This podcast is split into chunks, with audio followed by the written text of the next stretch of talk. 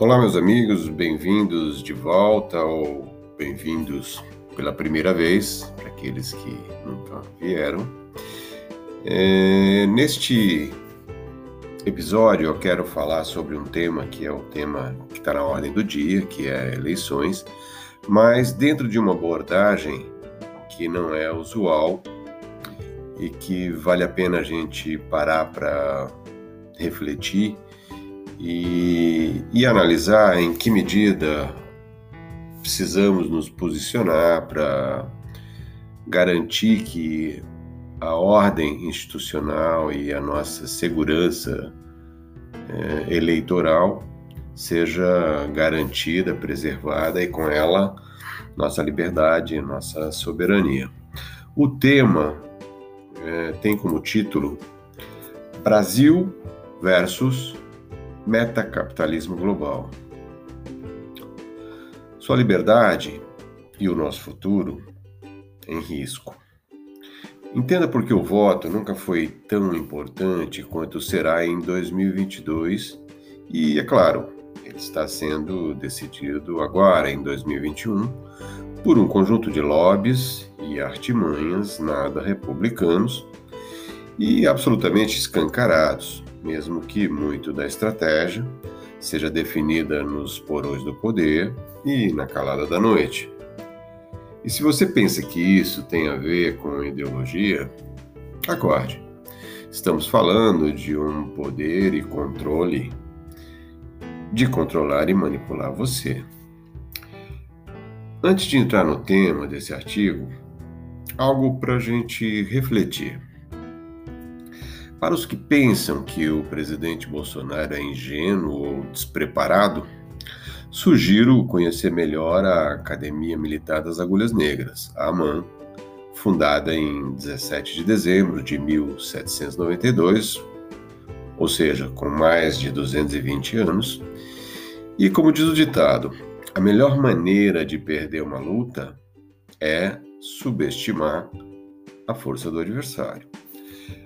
Estamos presenciando um fenômeno de popularidade de um presidente como jamais vimos na nossa história recente, por mais que a mídia queira te convencer do contrário. Os olhos e a percepção da realidade não deixam dúvidas, e isso tem a ver com o estágio de maturidade da nossa sociedade, que também é inédito. Dito isso, vamos ao tema. Que urnas eletrônicas inauditáveis são potencialmente fraudáveis, acho que não resta mais a menor sombra de dúvida. Mas é preciso entender qual é de fato a importância do voto, do seu voto, nesses tempos sombrios onde, em que estamos vivendo. E, e não apenas no Brasil, mas também no mundo, embora para nós é vital o que rola por aqui, pois decide nossas liberdades, nossa soberania e, enfim, nossas vidas. Se por um lado tivermos escancaradas uma infinidade de crimes contra a pátria e contra o povo, perpetrados pelos governos ditos progressistas, que promoveram um revezamento pernicioso, na verdade criminoso, por mais de duas décadas, no tempo que se colocaram no poder e que nos últimos treze anos em que o P T lá esteve, comandou uma organização criminosa cuja operação, que a Operação Lava Jato revelou com fartas e robustas provas, mesmo que o sistema judiciário nacional tenha se articulado para colocar em liberdade a maioria desses criminosos, por uma série de manobras que também culminaram com a soltura e o, entre aspas, resgate político do líder dessa organização criminosa.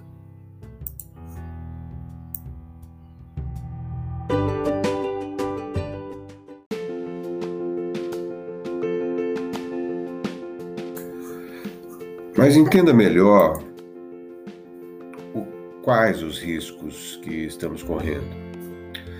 Quando em mil oitocentos e oitenta e nove o golpe de Estado que derrubou a monarquia e instituiu a chamada República, dava-se início a um processo de tomada de poder, poder econômico e político, quero dizer, por um conjunto de oligarquias que, desde então, bancaria a política nacional, aparelhando praticamente todos os poderes sob a regência de seis constituições que foram promulgadas e que sempre de alguma forma foram manipuladas e utilizadas, mesmo que nunca como agora, no sentido de garantir o poder econômico e o controle político dos grupos oligárquicos que comandaram o Brasil até aqui. Bem, até aqui nenhuma novidade, não é? Só que isso mudou, na verdade está mudando de forma acelerada. Nas últimas décadas e de forma crescente, o que vimos e acompanhamos, me refiro aos mais atentos, é claro, foi uma nova configuração geopolítica sendo formada, e eu me refiro aos desdobramentos que chamamos de globalização. Estamos falando da globalização econômica e, logo, da globalização política, já que o esquema é o mesmo, só que agora envolve o poder globalista, que forma uma espécie de clube de bilionários, os, as oligarquias globais, mesmo que nessa transição ainda tenhamos presentes oligarquias locais que aos poucos vão sendo reconfiguradas. Quando falo de oligarquias, não me refiro a organizações criminosas, tipo P C C, por exemplo, presentes no país e que também detêm poder, dinheiro e atuam no aparelhamento de várias instituições. Mas, como diz o ditado, cada macaco no seu galho. O parasitismo que orbita o universo do poder tem várias ramificações e configurações para coexistir em, aspas, harmonia uns com os outros. Apenas explicando melhor um pouco sobre o termo globalismo dentro da chamada globalização. Globalização é um processo que tem início quando, no século quinze, as grandes navegações espalharam o capitalismo burguês pelo mundo, principalmente intensificada a partir da Revolução Industrial, de uma burguesia industrial que viria a seguir a partir do século dezoito. Assim, a globalização pode ser entendida em quatro fases distintas de evolução, onde a última dela está relacionada à queda do Muro de Berlim e à derrocada da União Soviética na década de sessenta, com grandes mobilizações sociais, mas, sobretudo, a partir de mil novecentos e oitenta e nove, quando o modelo geopolítico global passa por profundas transformações. Podemos dizer que os desdobramentos resultantes da Segunda Revolução Industrial, a partir de mil oitocentos e cinquenta e até o século vinte, da Terceira Revolução Industrial em meados do século vinte, mil novecentos e cinquenta, culminaram com a Quarta Revolução Industrial, que estamos chamando agora de Revolução quatro ponto zero, e representa a Revolução Digital, que promove a integração ou a consolidação e transformação das anteriores numa espécie de fusão e, dessa forma, determinam uma nova era que eu chamo de era digital e que afeta profundamente a humanidade em todos os sentidos, impondo novos paradigmas e determinando o surgimento de um mundo novo. Sim, de um mundo geopoliticamente novo, inclusive pelo crescimento e expansão da China popular, como uma grande potência capitalista, mesmo que preservando seu regime socialista, que sujeita as pessoas aos rigores do P C C e seu conhecido controle social. Assim, temos uma nova sociedade global digital que afeta o equilíbrio e as forças de controle global, determinando uma nova guerra de interesses, que se substituiu de forma ainda mais avassaladora o que conhecemos como Guerra Fria e que envolvia os Estados Unidos e a ex-União Soviética. O mundo virou um gigantesco tabuleiro de xadrez disputado pelo metacapital. Ou seja, a partir da década de noventa, entramos nesse mundo no qual a globalização digital muda profundamente as relações dentro do capitalismo mundial E assim surge o que chamamos, ou que podemos chamar de globalismo, e que agora desemboca em algo que estamos chamando de metacapitalismo, e com ele uma profunda remodelação via uma agenda global capitalista, promovida principalmente pelo clube de, de bilionários, e eu diria com a inclusão de novos bilionários que passam a conviver com as dinastias bilionárias presentes nos oligopólios, monopólios e cartéis globais anteriores, mas que se alinha aos sistemas de governo socialistas e de esquerda, como explicarei melhor. Essas organizações, cada vez mais loca- menos locais, são submetidas a um processo de consolidação a partir de um intenso movimento de fusões e aquisições de empresas, M e A, em setores básicos, onde rola o dinheiro grosso. E o que vemos é que muitos desses oligopólios se constituíram em praticamente monopólios ou cartéis globais que fazem parte de pequenos grupos com intensas e crescentes fatias de mercado. O dinheiro compra tudo e todos e está cada dia mais nas mãos de meta-economias como a da China, por exemplo, cujo P I B cresceu cerca de noventa vezes desde a década de setenta, ou mais de nove mil por cento, principalmente pela expansão de seu posicionamento comercial global. Com isso, a China tem, si, tem ido às compras ao redor do mundo, ampliando sua penetração econômica e geopolítica em boa parte das economias ao redor do globo, notadamente em setores ligados à infraestrutura, comunicações, agronegócios, o que inclui terras produtivas e reservas minerais. Não apenas a China tem desenvolvido essa prática, mas ela principalmente, e questões envolvendo cinco G, por exemplo, estão longe de ser uma questão de tecnologia. Trata-se principalmente de soberania e controle social.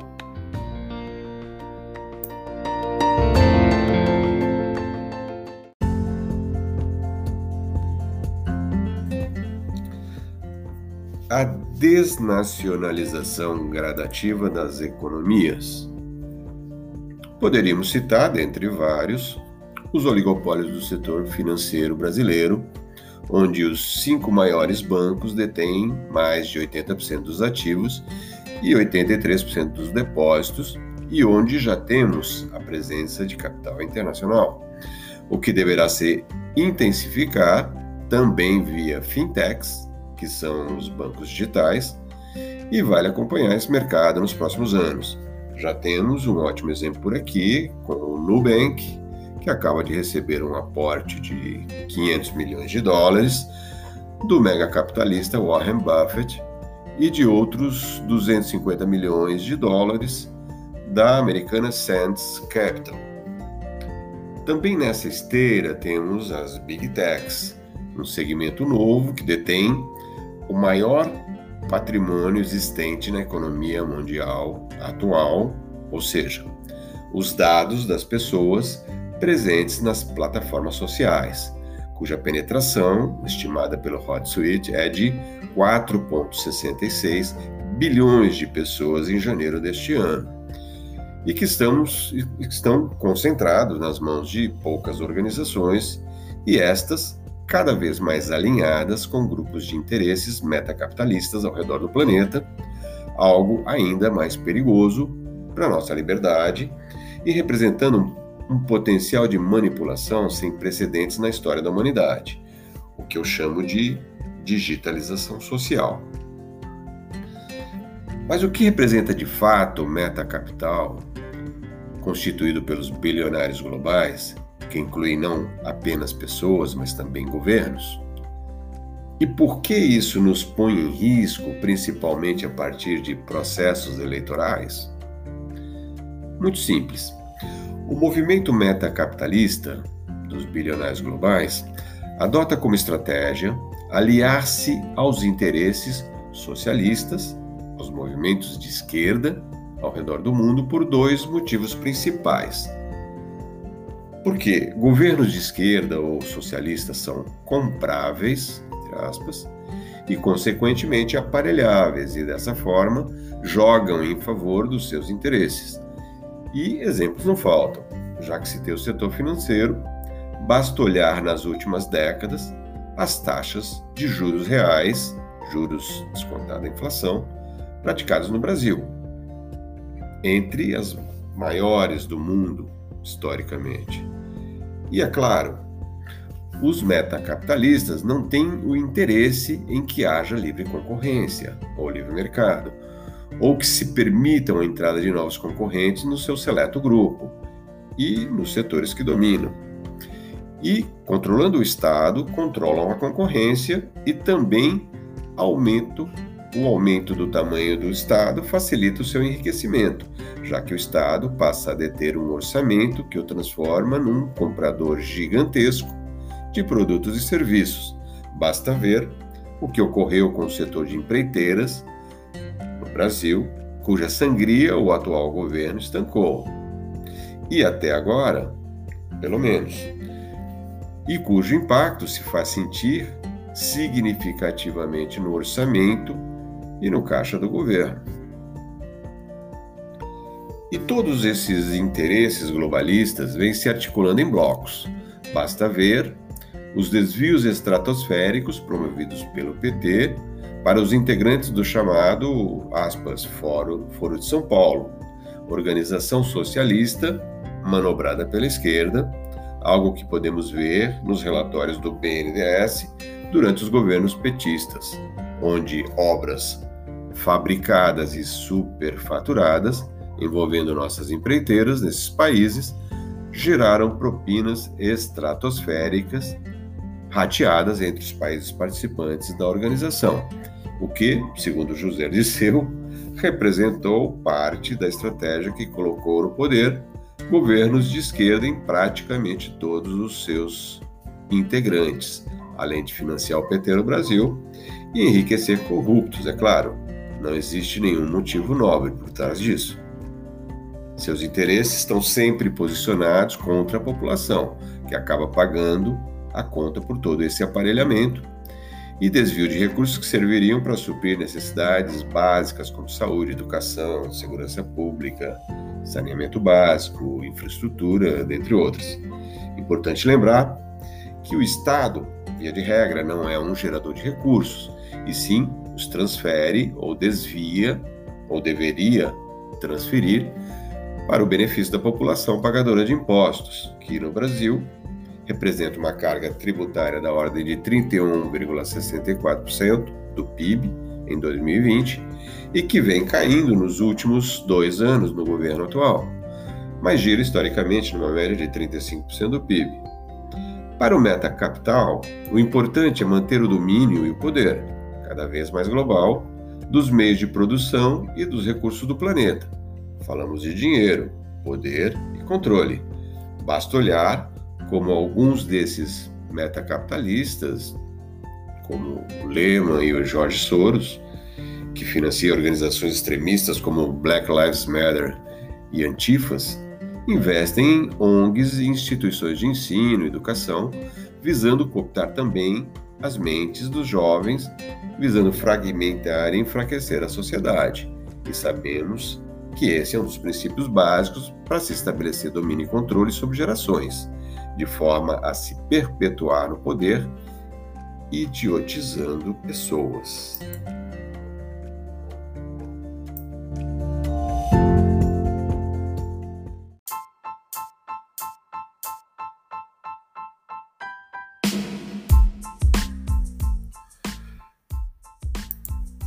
E como isso pode estar presente num processo eleitoral? Existem três caminhos principais pelos quais o poder oligárquico global, ou metacapital, que também é local, promovem aparelhamento que lhes permite manter as instituições sob controles. um. Financiando campanhas, direta e indiretamente, dos candidatos que representarão seus interesses, uma vez eleitos. dois. comprando os candidatos eleitos que não tenham sido aqueles nos quais investiram inicialmente e que, porventura, tenham sido eleitos. três. Investindo em algum tipo de fraude, caso os sistemas sejam suscetíveis a um processo de manipulação, o que torna o processo de aparelhamento mais rápido e barato. Mas o que eu quero dizer, afinal? Que o processo eleitoral limpo, seguro e auditável, com a impressão do comprovante impresso do voto digital e um escrutínio público para a apuração dos votos, são minimamente o necessário para minimizar a ação devastadora do metacapitalismo global, ou oligarquias locais e também globais, como queremos chamar, que tem um poder descomunal de fraudar, manipular, cooptar e controlar as instituições de Estado, algo que estamos vendo ocorrer em todo o planeta. O Brasil não é um caso isolado. Somos apenas a bola da vez, assim como a anterior foi a dos Estados Unidos. A sociedade brasileira e as pessoas de bem deste país estão se mobilizando para defender nossa nação das ameaças que são reais e não teorias da conspiração, como o establishment tenta assintosamente propagar, cooptando e comprando a mídia mainstream para impor como normal o retorno da organização criminosa já alinhada com seus propósitos e interesses. Mas nunca, em tempo algum, a maior parcela da população brasileira esteve tão coesa, alinhada e engajada para lutar por nossa liberdade e soberania. Aqui vão perder.